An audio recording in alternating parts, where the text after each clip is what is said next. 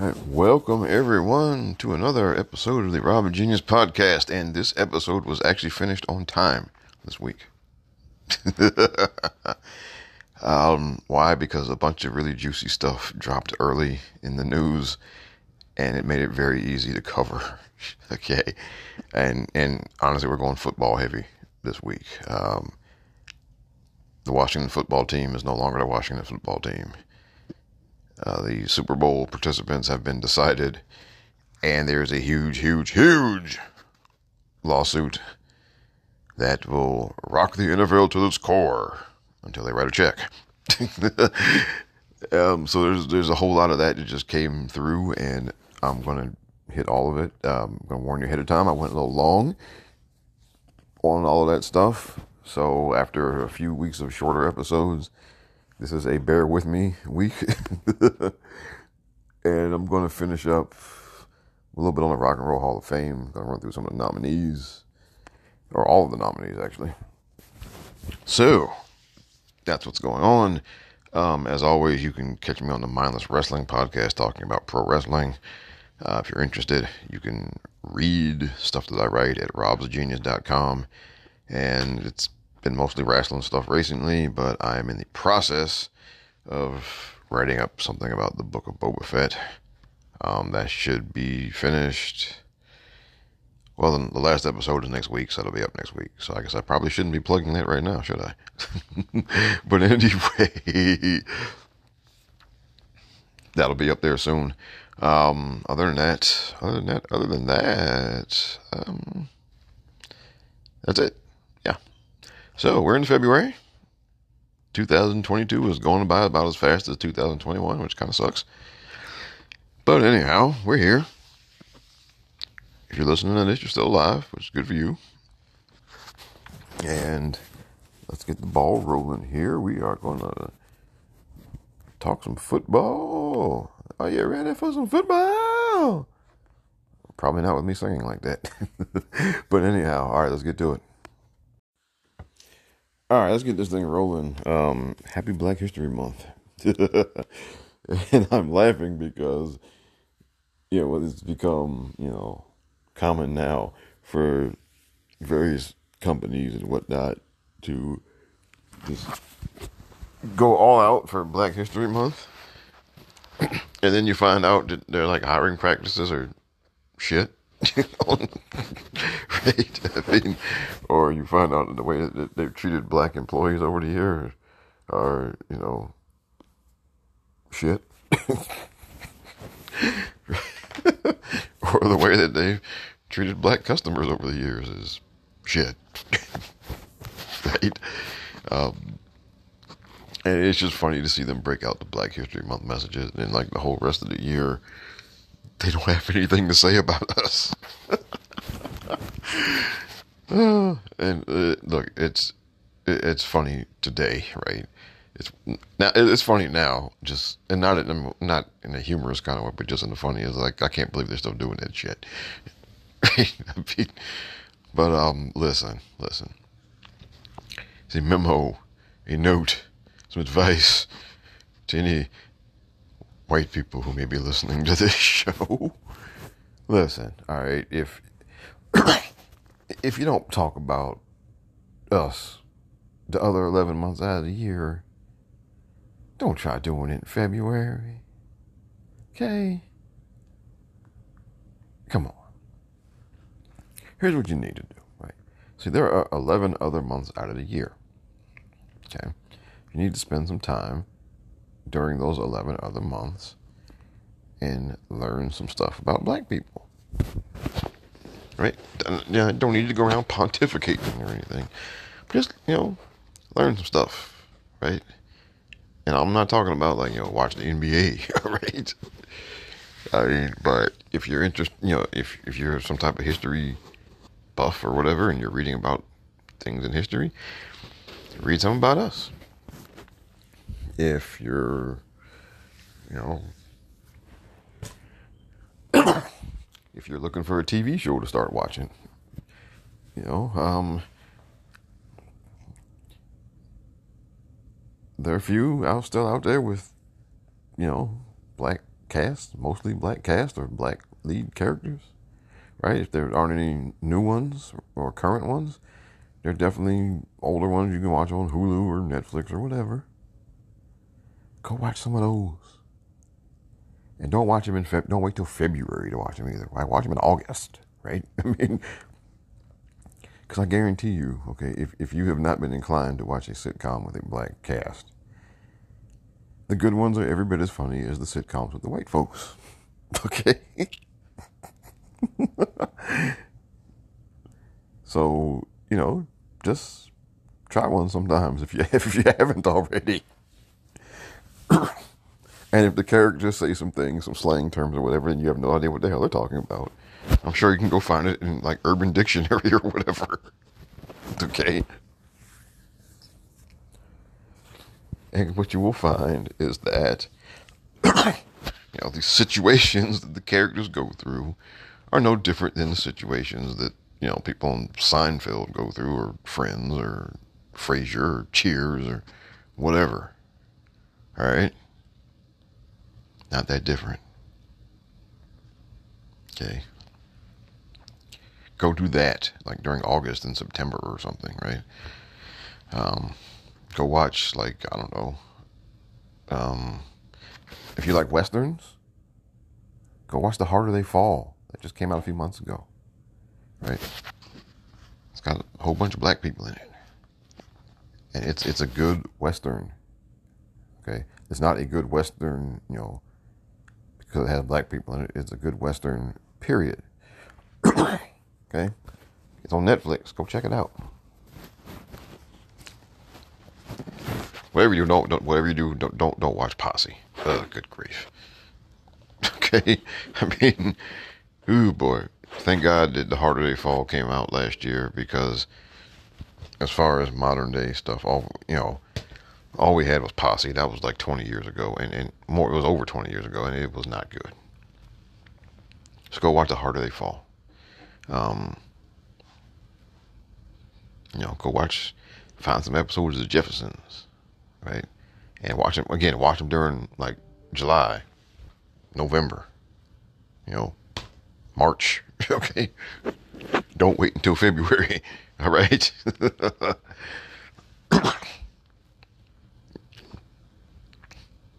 yeah, and if you work someplace and just doing Black History Month initiatives, and you look around and you don't see none of us working there.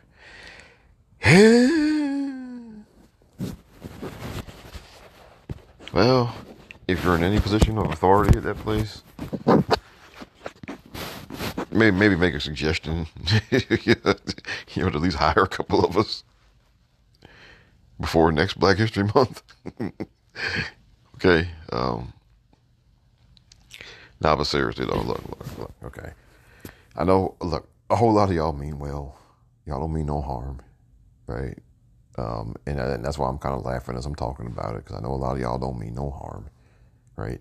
And, and now you, you're still going to get jokes, okay? We still we're still going to laugh at you, okay?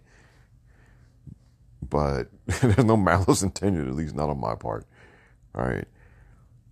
But um, but all mean, look, look. I'm not saying don't learn about us during Black History Month. That's kind of what it's for there for, right? So do that. But there are 12 other months out of the year. And look, most most importantly, okay, our history in this country is American history. All right, it's not separate. If you're gonna read up on the Old West, you know, we were out there too. All right, we got stories too. All right. And our stories is every bit a part of American history is, you know, Billy the Kid and, you know, Wyatt Earp, right? so look up some of us.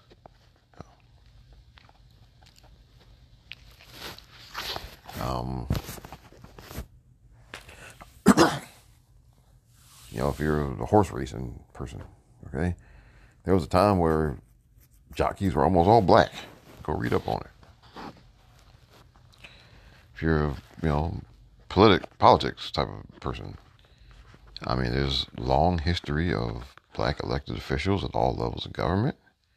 Like, don't just read two paragraphs about Barack Obama and call it a day. You know, read about some mayors and some county and state officials and all that. Read about some of those folks and stuff they did. All right? Because again, it's American history. We're not separate from y'all. Okay? I think I've said this before. We're not guests in your house. Okay? We live here. Okay? I don't sleep on the floor in America. Okay? I sleep if America's a house, I don't sleep on the floor. I don't sleep on the couch. I got a room with a bed. Okay? That's who we are in this country. We live here. Okay? We're not guests. So, you know, treat us like we live here. You know, treat us like we have a bedroom in the house and not there was some dude sleeping on the floor. All right? Which means basically you need to learn who the hell we are. okay? And don't just do it during February. Yeah, go ahead. You know, now look, do it during February because it, it, it's you know so much information is much more ex- made made much more accessible to you in February.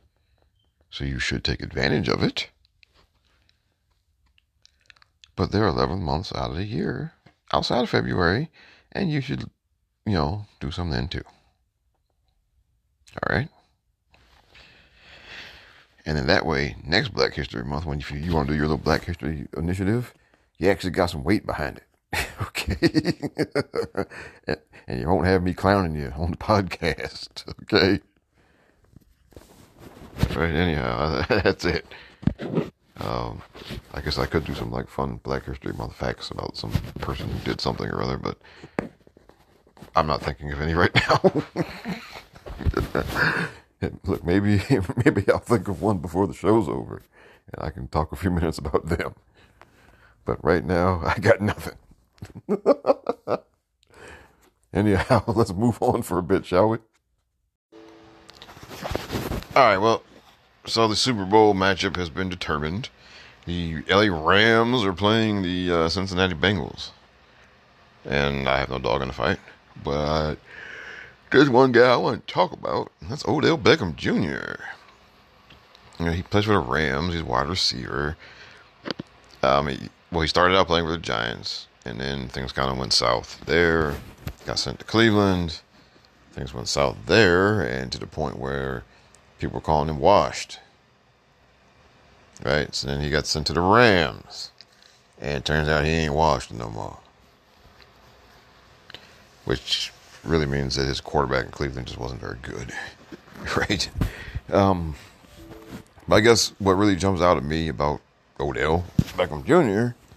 is that just things that have been said about him. Because, um, you know, he's had some kind of temper tantrum type of incidents on sidelines and whatnot. And he's a bit of your kind of stereotypical diva wide receiver, so to speak. And while that definitely warrants criticism, right? No, not saying he should never be criticized or anything like that, but it's one of those deals where you know the world of you know sports talk radio or whatever with those kind of folks and the people who call in on sports talk radio and you know and all that kind of thing where those people often take things entirely too far entirely too far.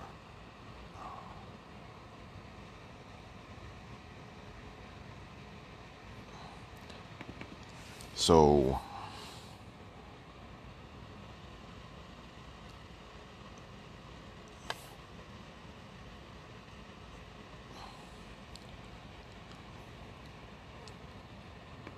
you know, and what happens too often is just with these things is that we go from well not we I don't do this go from you know the rightful criticism of somebody maybe being a bit of a diva or you know acting up on the sideline or whatever right and then we go from there to calling them a bad teammate right And then some people go from there, they're calling them like a thug, right? You know, look, we go from, you know, diva to bad teammate to bad guy to criminal, right? And cause that's what it is when you call somebody a thug, that, that you're calling them a criminal. Like, cause I mean, this kind of like verbiage got thrown around with like Terrell Owens, right? I mean, and the T.O. had never been arrested, never been accused, never been charged or person of interest or anything. Right, and yet, you know, the word thug was starting to get thrown around to describe him by, you know, radio hosts and radio show callers and whatnot. And, you know, this is kind of an escalation that, well, I mean, I, you know, maybe it happened with a, a white athlete sometime or another, but it definitely has happened with a lot of black athletes that people can't seem to you know settle on the right level or the right intensity or the right whatever kind of criticism of them right like if a guy throws a tantrum on the sidelines and say hey maybe you shouldn't do that even though you know as a washington football team fan you know i from way back. You know, I was there for Gary Clark throwing tantrums on the sidelines during games at Joe Gibbs, and Joe Gibbs just going over and saying, "Okay, Gary, we'll get you the ball. Okay, we got you." And it was no big deal. Right? I mean, I grew up with that. Right? So you know, kind of diva wide receivers who think they're always open, and you just need to get them the ball, and you know, if you were just getting the ball, everything would be fine, right? That's not anything new. All right, it's just. Well, look, I mean, honestly, sports radio, cable, sports talk shows, etc. They need content, and a lot of this stuff is born out of that, right? And you know, you you make things a bigger deal than they are for the sake of having discussion topics of course, the problem is like, especially like a sports talk radio, that that you know was essentially a work, you know, to borrow a pro wrestling term. Um, what kind of starts out as a work, the the host, and then the callers, they all you know work themselves into a shoot, which is another pro wrestling term. but a, a work is like just when you're performing and it's not real, it's not true, or whatever. And a shoot is when it is. Or when you, you know, and um, so you're working yourself into a shoot is when maybe you start out just kind of like you're not serious, but then you get so quote unquote worked up about whatever it is you're talking about that you flip the switch and become serious. and this, I mean, this has happened with like, yes, this has happened with sports talk radio because the hosts quite often you know, it's a work what they're doing. When they get all outraged and red faced and heavy breathing about stuff, it's a it's a work when it starts. But some of these guys, they you know, again, they work themselves into a shoot, and then they start believing the things that they're saying, and then the callers and the listeners, you know, they believe all of it, and then the next thing you know, you're they're, they're they are calling some dude a criminal who's never even like run a traffic light, okay, because he's a you know he acted up on the sideline a few times, right? Or, you know. And it's just dumb, right? It's, it's dumb. Again, like I said, I grew up with Gary Clark. All right. Gary Clark preceded T.O. and, you know, look. But, again, he would get up in Joe Gibbs's grill and yell at him, I am open throw me the ball. Give me the ball. What are you doing? And Joe Gibbs would just say, okay, Gary. Okay. We got you. Okay. And of course, now they'd get now they would get Gary the ball, you know, after all of that. But you know, Joe handled it, and Joe didn't, you know, he didn't go to the media afterward, you know, or anything. He was just like, you know, took care of it. You know, Gary's a great player. Gary's competitive. Gary wants the ball. Got the ball. Be good. And that's all you really need to do.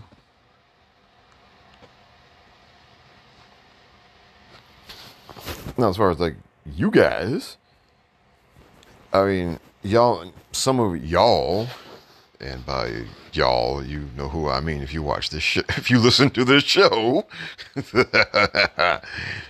some of y'all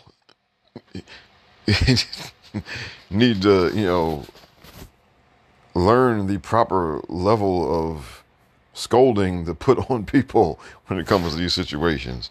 Some of y'all need to learn the difference between the guy throwing a tantrum on the sideline and the guy being a criminal. Okay? Okay, some of y'all need to do that. I don't. okay? But some of y'all need to. All right? Because y'all almost, some of y'all almost got Odell Beckham run up out the NFL. And for what? Because he kicked the football into a, one time he kicked the football into like the kicker's net on the sideline. Because he was complaining, he was mad about the, the way the game was going or something, right? I mean, come on. Come on. Stop it. Of course, you know, now if he just sat there nonchalantly, y'all would be like, well, he must not care about the game. So, what do you want? Do you want them to care or not? And look, yes, and caring about the game often means, you know, doing my thing on the field, right? Yes, caring about the game, caring about winning the game or whatever often means just that. Because a lot of these guys, they believe that, hey, if you get me the ball and I do my thing, we're going to win, right? None of them believe that if you get them the ball and they do their thing, that it's not going to matter. Okay, they all think it's they all think they can win the game if you would just get them the ball. And yes, there is a degree of selfishness to that because yes, they do want to get the ball and pad their stats and all of that stuff. Yes, they do. They do want to get the ball so they can make a highlight reel play and then say, "Hey, look at me." Okay, yes, players do that, and not just diva wide receivers. Running backs want to do that. You know, offensive linemen who don't touch the ball, they they want to you know still get a chance to knock some dude down so they can make a highlight reel. Okay? Yes. Why? Because we're human. Okay? Well, they're human. I'm not one of them. But, you know, my father used to always say people want recognition. We all want recognition. Don't all want it from the same place or from the same people, but we all want it. We all want recognition. And for those, if you play a sport, professional sport, your recognition comes on the highlight reel. Your recognition comes by getting putting up numbers and being awarded for it.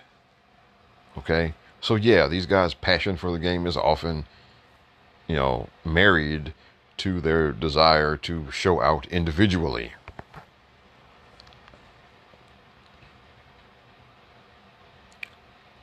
And when they're not getting their shine individually, they get upset.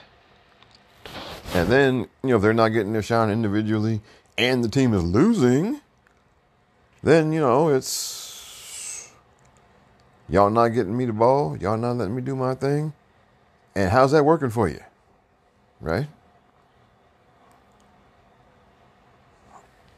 So it all goes hand in hand.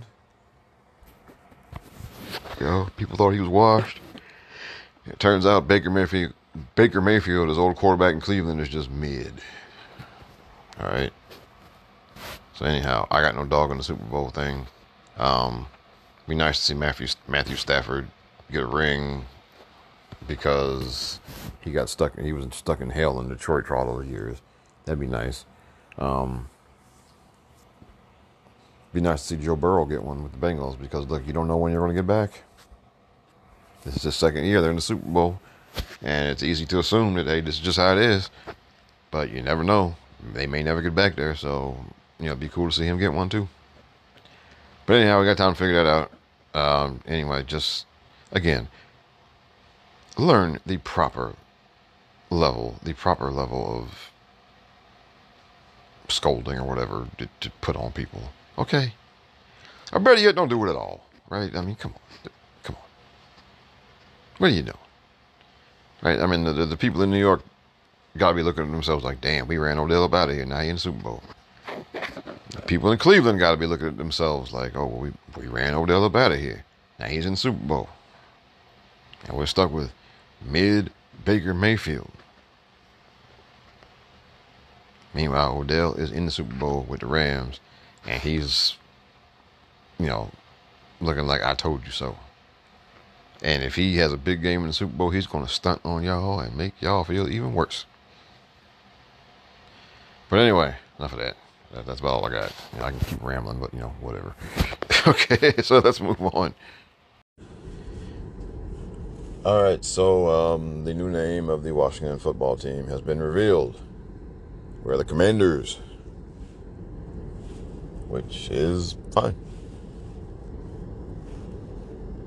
Look, they we're going to be Washington football team forever, and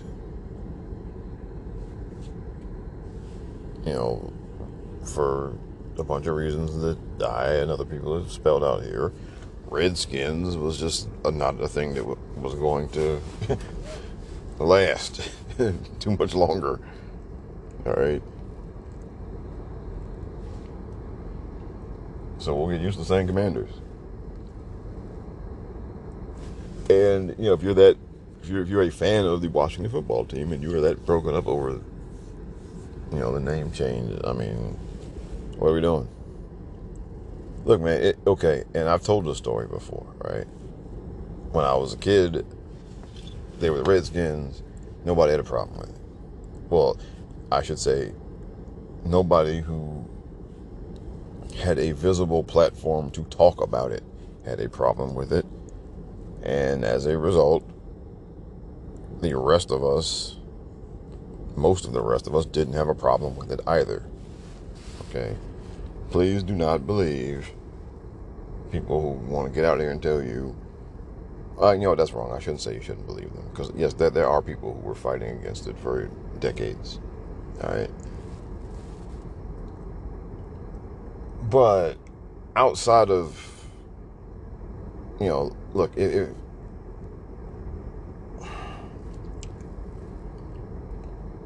outside of people who can show you receipts that they were actually out there fighting it or that they that they've always been offended by it or whatever, then you know what? Most of us weren't. And I'm not saying that to give us to give us a pass. You know what? Just we're all guilty. Okay, most of us who were fans of the team had no problem with the name. Okay, and was insensitive as hell, but we didn't have a problem. All right, and look, I've told this before about myself, and if I'm, you know, if I, if I contradict some details from a previous version of what I've said about this. Um, it's not intentional, but but here goes. All right, look. I mean, like I said again, when I was a kid, the name was what what it was, and nobody cared, or it was more of an echo chamber, right? Because the people who cared didn't have any type of platform to say so, and the rest of us, quite frankly, just did not think anything of it. Okay? We didn't. And that's largely because the concerns of Native American people, they've never been given the spotlight they should get. They, it doesn't happen now. But back in the 1980s, it was worse. You know, a lot worse. So there was never, there was no, there was not even the slightest notion, you know, to the rest of us that there were people out there who were offended by it. Which, and look, and it's complete, you know, kind of lack of common sense there because, again, if they had been, you know, the Washington, you know, darkies, right? I mean, we'd all been pissed off. Well, not all of us, but me and most, you know, people would have been pissed off. All right. Or if they had been, you know, well, actually, you know, I'll leave it there because there are a bunch of other racial slurs, stereotypes, whatever that would have gotten away with back then also. But anyway, something like Redskins, right? I mean, that Washington darkies would not have flown back then. All right. And it was like, with, if it had like a you know Sambo looking like dude on the helmet, I mean, no, that would that would not have flown back then. But somehow, nobody stopped to think that Redskins might be also offensive, and so nobody thought about it. It was never brought up. Native American people had no platform to get it out there that hey, we don't like this. The rest of us didn't care enough to ask. All right, I mean that that's that that's the real. Okay, that's what it is. Um, you know, look, one of my little if you've been listening to me from the beginning, one of my little phrases that I say often is "No hands are clean." Right, and that applies here. okay.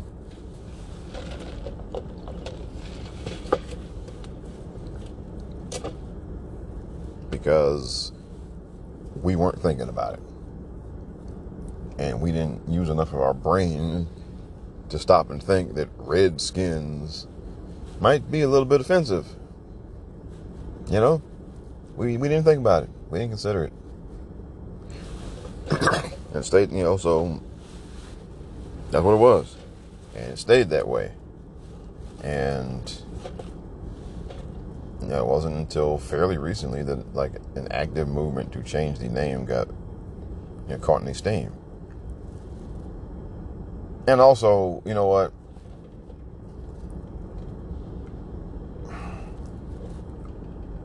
Here's one of the other little things that nobody wants to admit.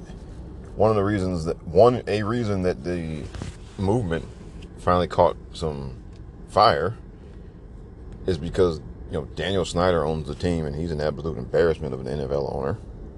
And the team has been stinking for basically almost 30 years.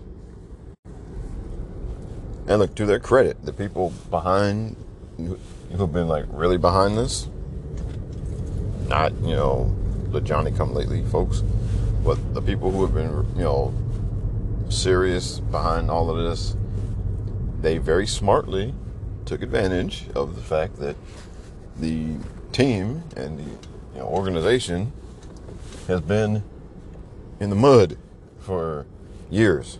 Okay, the, the proud tradition of the Washington Redskins is something that hasn't really been continued for the last 30 years.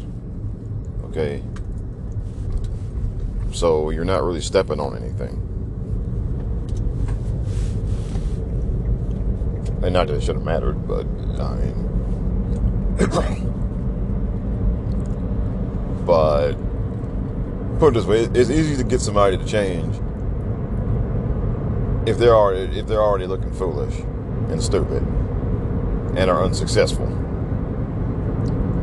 So the people in this movement rightfully took advantage of that and very smartly took advantage of that, and that's exactly what you're supposed to do. Because you know, affecting change, making things change is very much about timing and all of that. all right? No matter how righteous your cause is, you, you have to take advantage of time and circumstances and situations. So the people who have who have been sincere members of this movement have very smartly done that. And they should get credit for it. And people like me who were very late to the game, you know, with the light bulb coming on, shouldn't get much any credit at all. Okay? Just because I'm talking about this here now, please do not give me any credit for any, you know, progressive thinking or anything, because I was just dumb as everybody else. All right? okay? And I went through the same stages of, you know, letting go that a lot of other longtime fans did. All right. God, okay. the same stages. You know, the, the same. Wait, some people are mad about that? Really? Oh, Redskins. Oh, uh, yeah, I can see where that might not be so good of a thing. Okay. Um, well, oh, y'all want to change the name. Okay, well, you know, I guess technically they probably should. Um, I'm not fighting for it, but they should, sure. If they want to, I'm on board. Right? I mean, I was going through that same thought process, that same, you know, way of thinking. now, where I will pat myself on the back is that I did not do the ridiculously stupid thing that Daniel Snyder tried did did, which is he found some Native American folks and you know gave them some money to basically come out and say, "No, Redskins isn't bad. We're okay with it." Um, which you know I, I don't begrudge. I mean, you're always going to find somebody, okay? When when when when you know, you're always going to find somebody from the group who is willing to come out and say that you know pissing in my face is okay because at least it, it, cools me off in the summertime. Okay, I mean, right? I mean, you're always going to find somebody who's willing to say that. All right.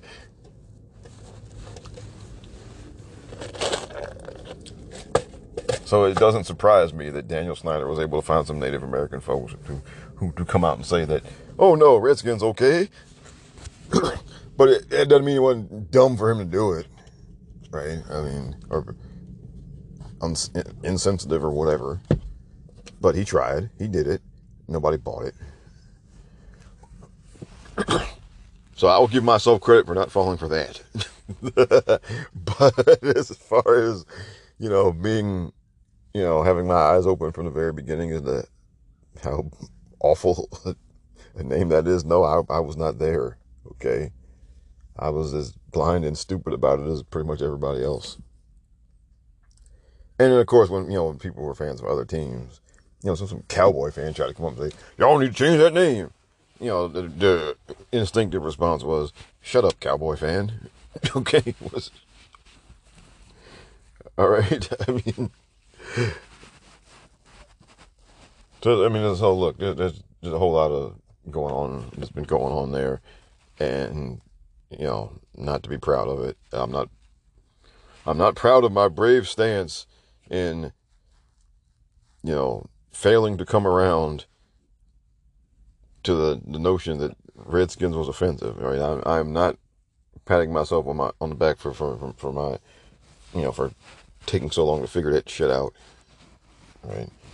And as somebody who, who likes to think of himself as a very smart person, that's like double bad for me, okay? But um, Commanders, no problem. I mean, look, no name, no new name was going to really hit like that anyway. So of course, yes, yes, there are some people out there now like Commanders, ew. but y'all weren't gonna like that new name anyway. And again, it also the fact that the team stinks and it stunk for a while. You know, it, it new name doesn't fix that. So that's a whole other thing.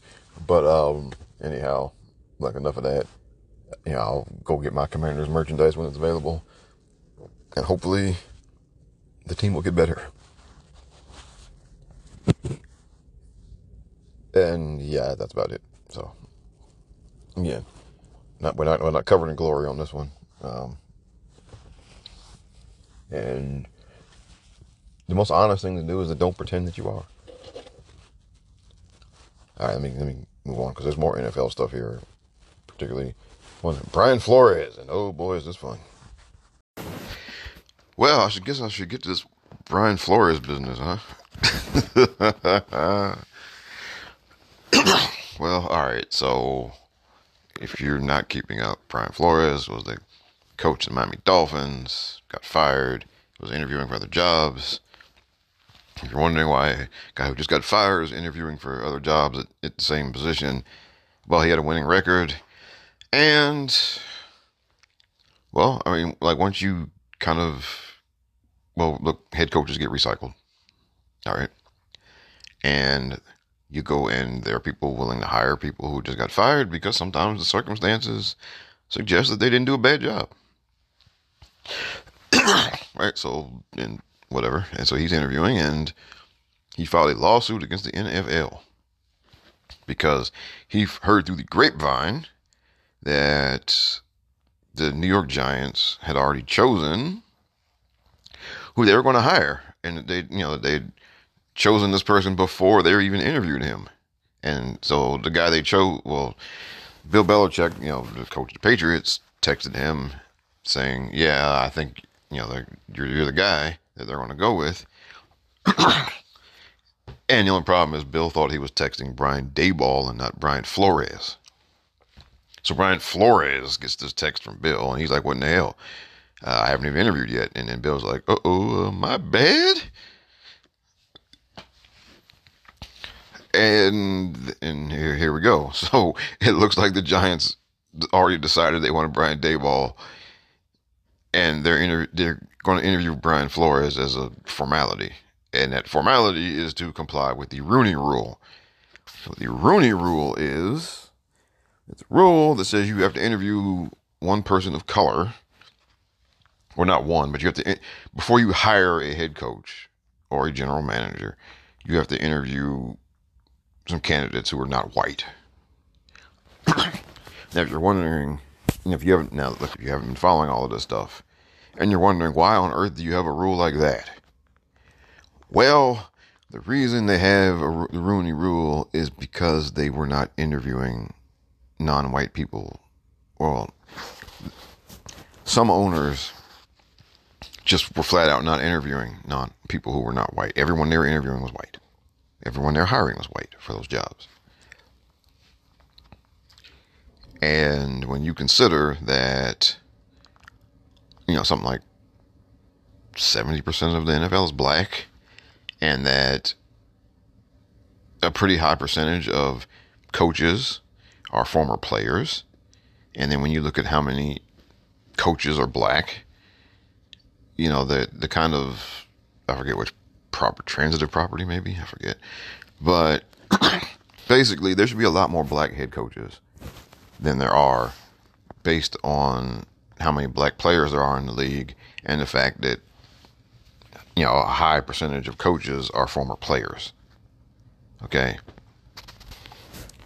and while you don't look, you shouldn't expect the percentages to line up perfectly across the board, but I think it's fair to say that, you know, half the coaches, if you're going to go by just the, you know, probability and statistics and all that stuff, probably half the coaches should be black. In fact, you know, I did talk, I actually broke, got into the actual numbers last year on a previous episode. Um, I forget which one, sorry, but go digging through the archives. Maybe that's that's a good that's an excuse for me to plug. You know, going through my archives and listening to older episodes because there was one episode where I did actually really get into the numbers and the probabilities and all of that. So there should be way more black head coaches than there are just off of numbers. And there never are. You know, I don't think we've they've never been like even 10 black head coaches, right? And there should be more than that again just based off of probability and statistics and all of that. Um so if you're wondering, well, well what, what's going on here? Um, well, it's the racism because the mostly white owners make a conscious decision that will have to not hire us. And many of them, until the Rooney Rule was put in play, made conscious decisions to not even interview any of us. Okay? Yes, you need a rule so that they will just interview us. Okay? That's how bad they were at it. All right, you had to, they had to come up with a rule, and then and they came up with the rule to avoid a lawsuit. All right, um, that's that. Okay. if you're wondering why we need things like affirmative action, if you're wondering why we need anti discrimination regulations and anti discrimination laws, if you're wondering why we need those things, it's because the um, you know, I'm trying to find a diplomatic way to say it, but I'm not going to be diplomatic. Okay, the white people who are in charge of these things, they won't hire us. Okay, unless they're forced to by law, by some rule, or some lawsuit. Okay.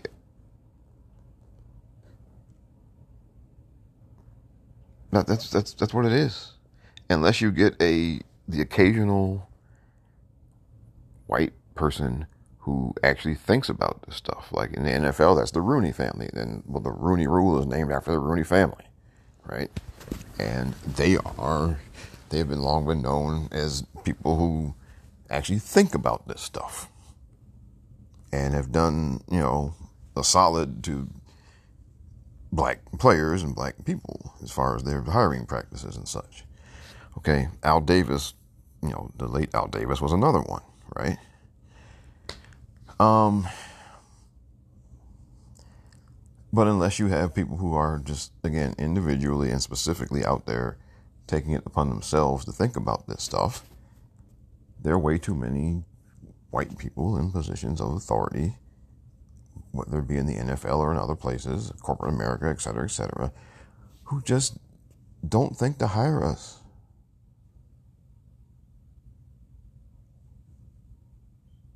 Either they straight up don't want us there, or they just don't think about it. Right? And they go with, you know, they base they hire based on comfort level. And they're comfortable around white folks.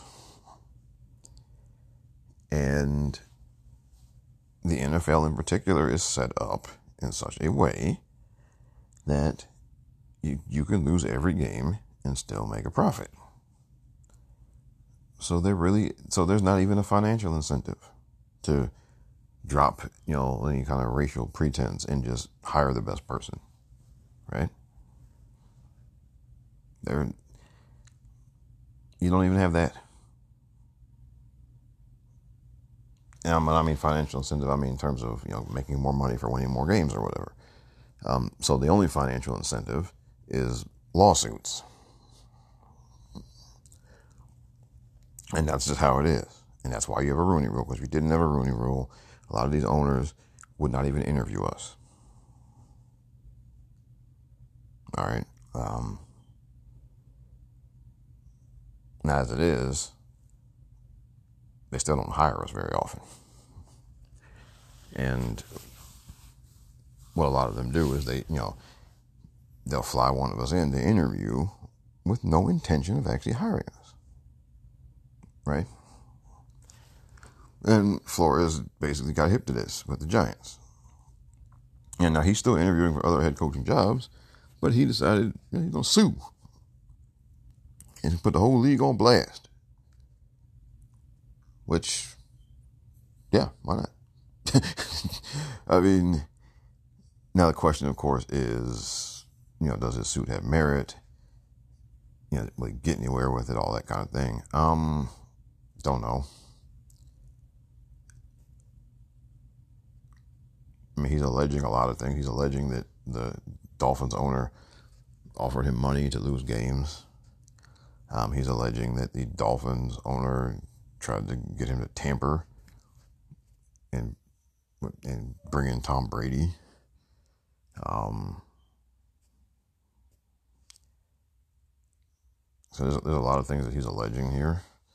Um, and some other coaches have jumped up, like um, Hue Jackson, who was coaching Cleveland for a bit. He um, he's suggesting that he was, you know, either offered or actually given more money, you know, for them to lose.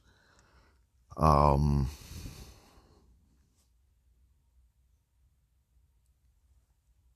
there are other you know, black coaches or aspiring coaches who have their own stories of basically being brought in for a sham interview where they had no intention of ever hiring you and they just brought you in to comply with the rule.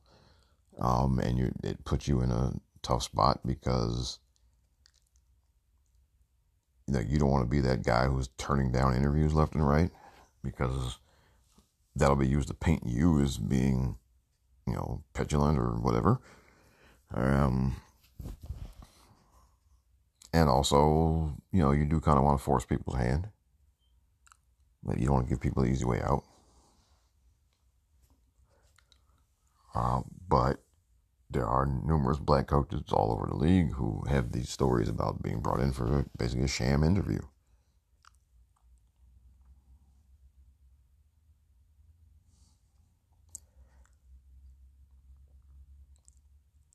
And um, their coaches, their black coaches with stories of being fired with a winning record, like Jim Caldwell. Um, so what's going to happen here with Flores? Don't know. I mean, now given some of the stuff he's alleging, he's more than likely burned his coaching career to the ground as far as at the NFL level. Um, unfortunately, that's what it takes a lot of times. Like somebody has to be willing to just, you know, throw their own career in trash, and you know, for the cause. You know, Curt Flood, of course, did that in baseball.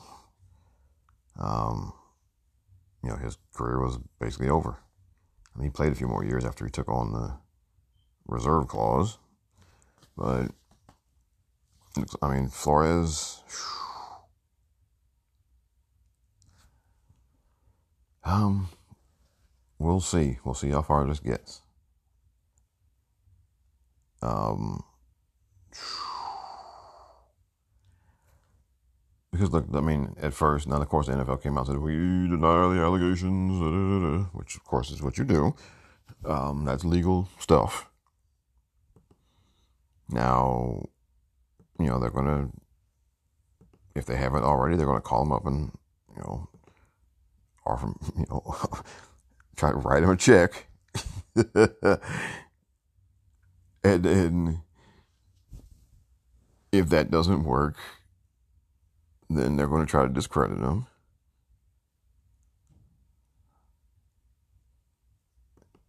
And if that doesn't work, they're going to try to write him another check.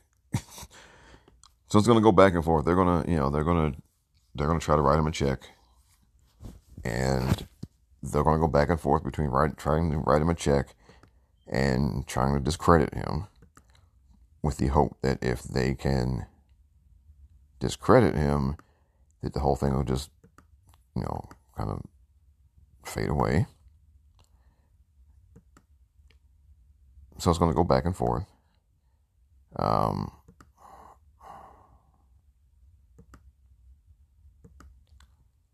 and then we'll see. As far as this, you know, changing anything, um, man, I don't know.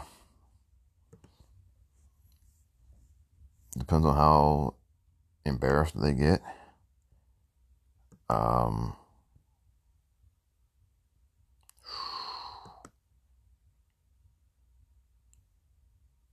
yeah, just I don't know. Depends on how close this gets to being to going to trial.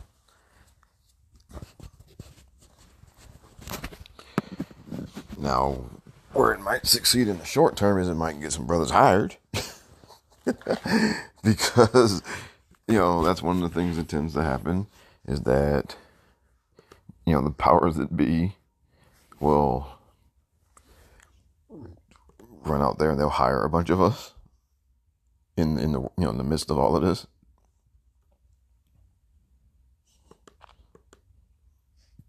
and you know some of those people will stick and have good careers. And, you know, and good for them. And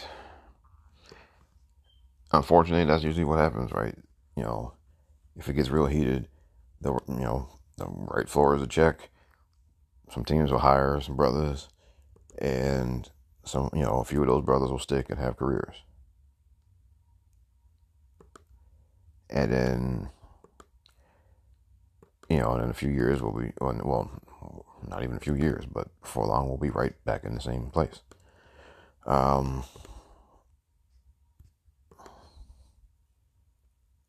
I just it's unfortunate. Um, yeah, just is unfortunate.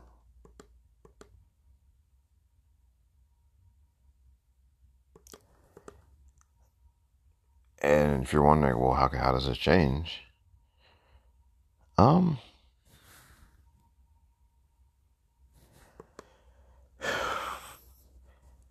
I mean, at the end of the day, the people in charge have to change it. They have to act different. That's really all there is to it. And until that happens, then we got to have rules. We got to have rules that, that force them to behave better. Because outside of that, they're going to revert to form. And they're going, you know what? And the NFL in particular is a sports league where you do not have to win to make a profit. So it does not hurt them to lose every game. And if it doesn't hurt them to lose, if, if it doesn't hurt them, then they're just gonna, you know what, they're gonna hang around with their homies. Right? I mean, that's just what it is.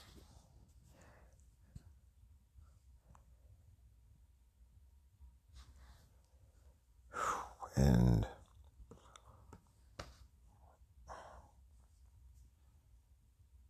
that's really all it is. And so you're white and you're listening to this, and if it really bothers you,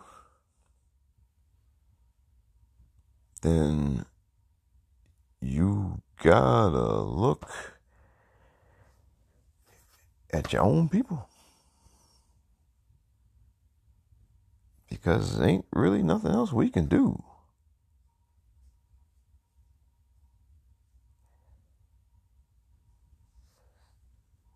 I mean, we can. All right. I mean, there are, you know, black men who, you know, they've, they've done everything you're supposed to do to be qualified to get a job.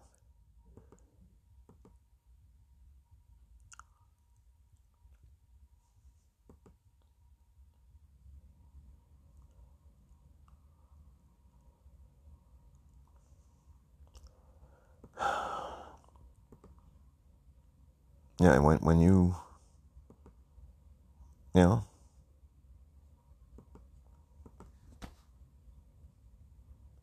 I mean if you do everything you're supposed to do to become qualified for a job, then obviously that doesn't mean you automatically get the job you in every job you interview for. Of course not. But you know and and all we can do is get is become qualified, right? Really, all we can do is meet the qualifications. We meet the qualifications, then it is up to the people doing the hiring to decide whether or not they want to hire us. And if they consistently and keep on choosing not to hire us, then you have to look at them. And you need to look at them because you need because if you look at the people they do hire, a lot of those guys stink. A lot of those guys are not are less qualified even.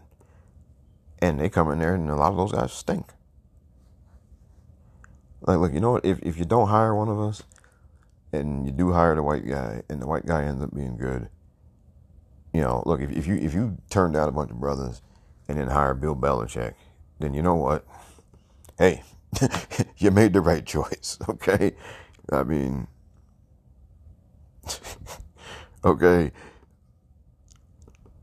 I'm not about to go to Bob Kraft and say, hey, man, you know, 20 years ago, instead of hiring Belichick, you should have hired one of the brothers. All right, I'm not going to do that, okay? But, you know, the ownership in Detroit, where they fired Jim Caldwell after winning season, after he'd made the playoffs a couple of times, and they brought in Matt Patricia, and Matt Patricia was terrible.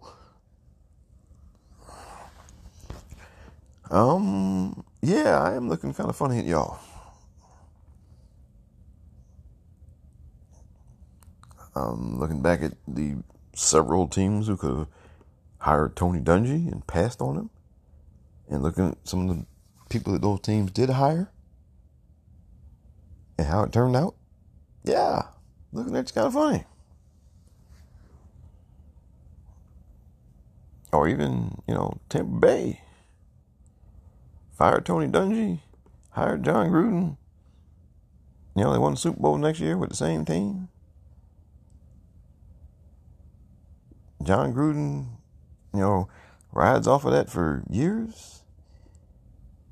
Yeah, looking at you funny.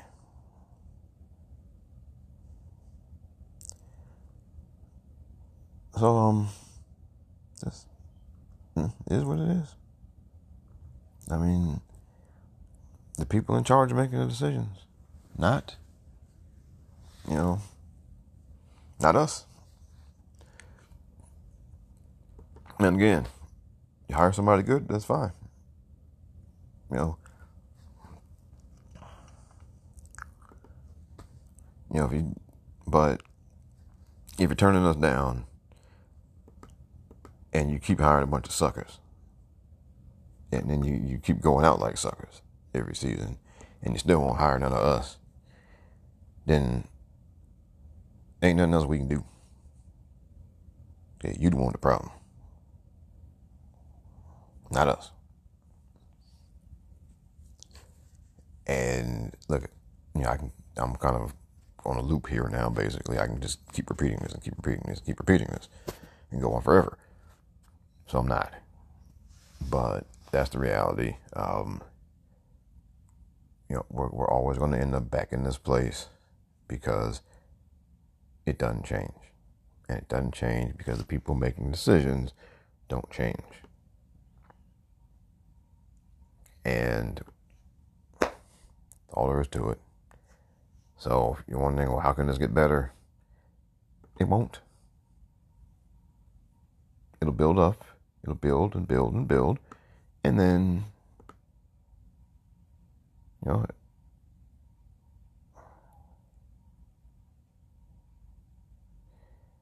um, yeah, build and build and build. And you know, eventually builds up to the point where somebody, yeah, takes them to court. And they take them to court and, you know, they squeeze something out of them. And then things settle back down. And then eventually the, the practices continue until they go back to court. That's, that's where we are. That's how it goes. If you want it to be different, then you know, you gotta call you, and by you I mean white people. You have to, you know, put it. It's up to y'all. Y'all gotta do something about it.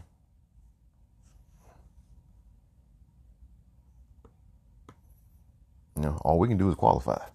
and that's it. So, yeah.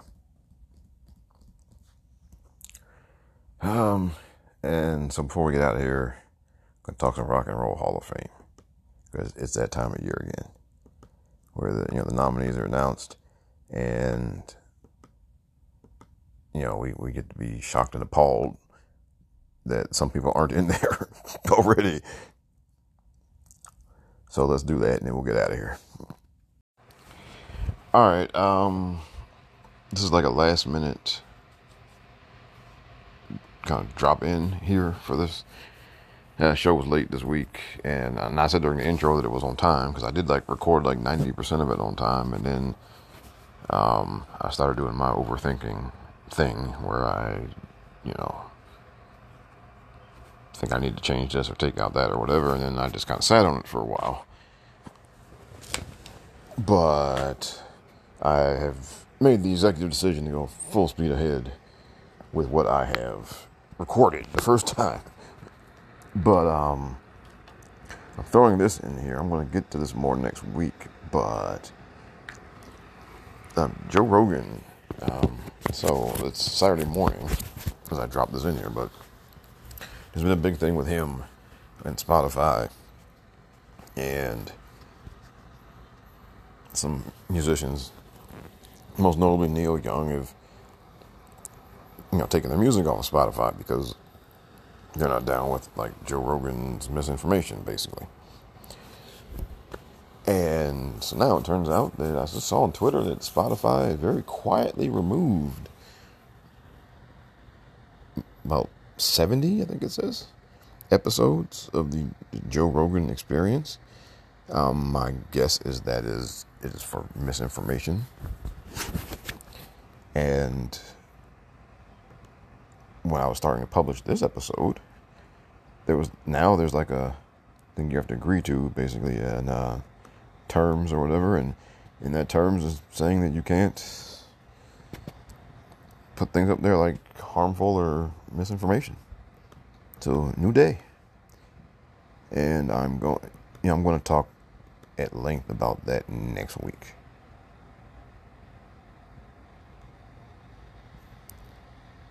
Um, but just thought it was worth mentioning, just to throw it in there for a few minutes here because, you know, um, people, you know, yell about free speech. Free speech is not without consequences. And also, you know, platforming misinformation. um, yeah, that needs to get talked about. So we'll do that next week. But just want to give you a little teaser there. Now that means I'm going to record this, the part talking about it while I'm still thinking about it. But it's just it's going to be in next week's episode. So anyway, that's enough of that. And I got some so I got some rock and roll Hall of Fame stuff to kick around. Then we're out of here.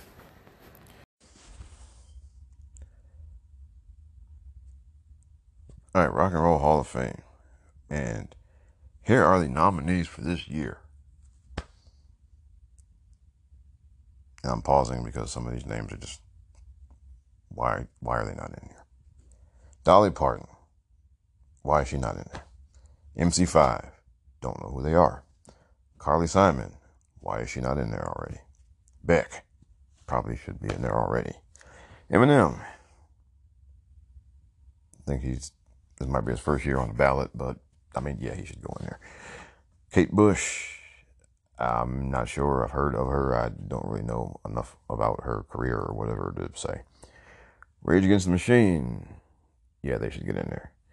Devo. Eh. Like they had the one cool video and they had the one cool song. Um, I don't know that they were anything beyond that one song, which is Whip It. Um,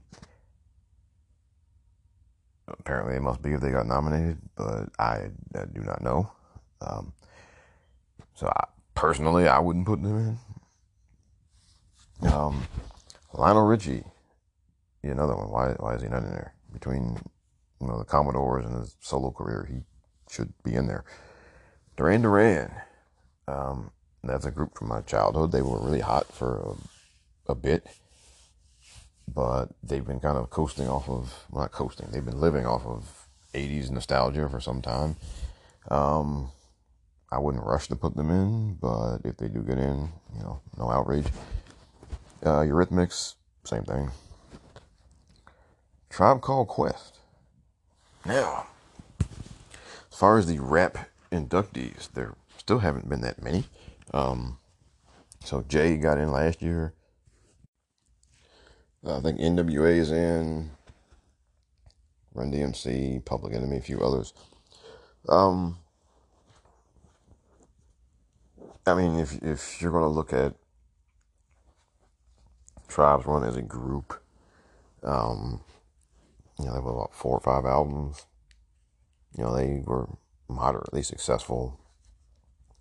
Um, they were definitely a bigger deal amongst the, you know, they were a big deal in rap music when rap music was not as big, you know, of a crossover thing. Um, so that's going to leave a lot of people saying, why do I put them in there? But I would say that their significance within the genre warrants them being in there. So, hell yeah, I'd vote for them. Dionne Warwick, why is she not in there? Pat Benatar, why is she not in there already?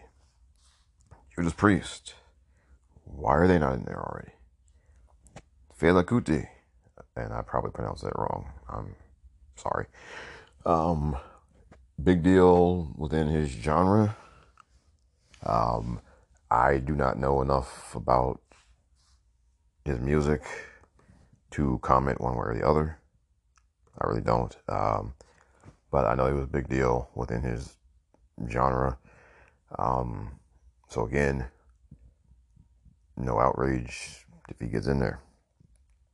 And the New York Dolls have no idea who they are.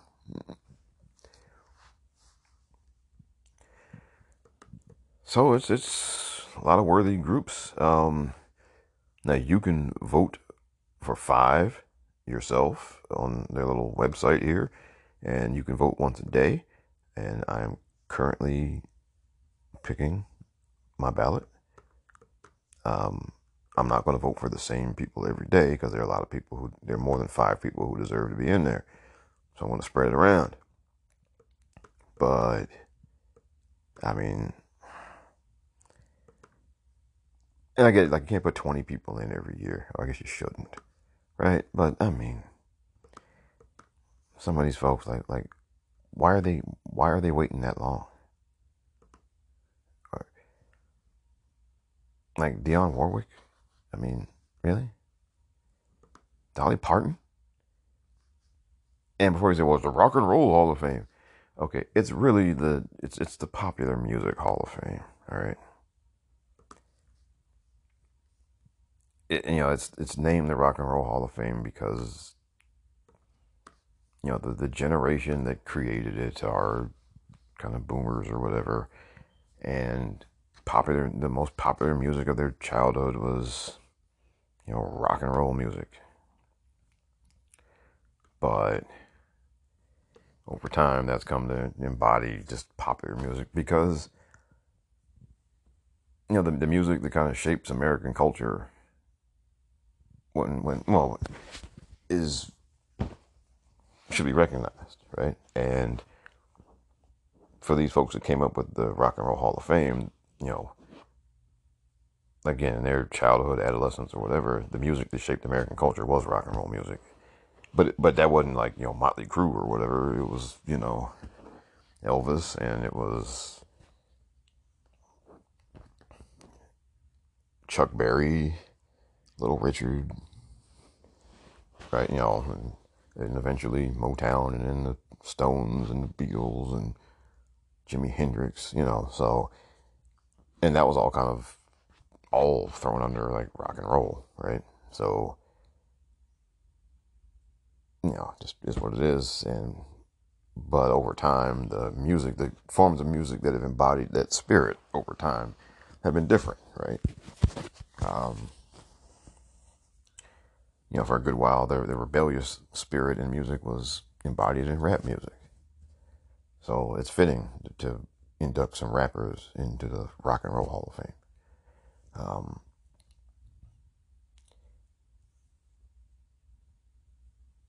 you know, and so forth and so on.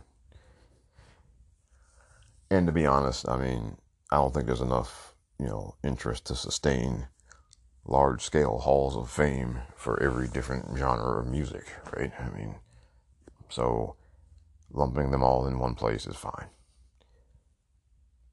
Even though it creates a bit of a logjam, and then you end up with things like, you know, Dolly Parton not in the Hall of Fame, which is ridiculous. But anyway, so go to rockandrollhalloffame.com. Go vote. Vote every day. Vote often. Because, you know, they deserve the recognition. And that's about all we're going to do for this week. So, okay, because I have been talking and talking and talking. So that's it for this week. Um, I would like to just a special shout out birthday weekend to both of my parents. And of course, look, you know, dad passed away last year, but his birthday is February 5th. Mom is uh, birthday also this weekend. Um, February 4th. And, you know, she doesn't like me saying a bunch of stuff on the internet, but whatever. um, but anyway, um, as we continue on into 2022, um, continue to take care of yourselves, continue to take care of each other, and God bless you guys. I will talk to you next week.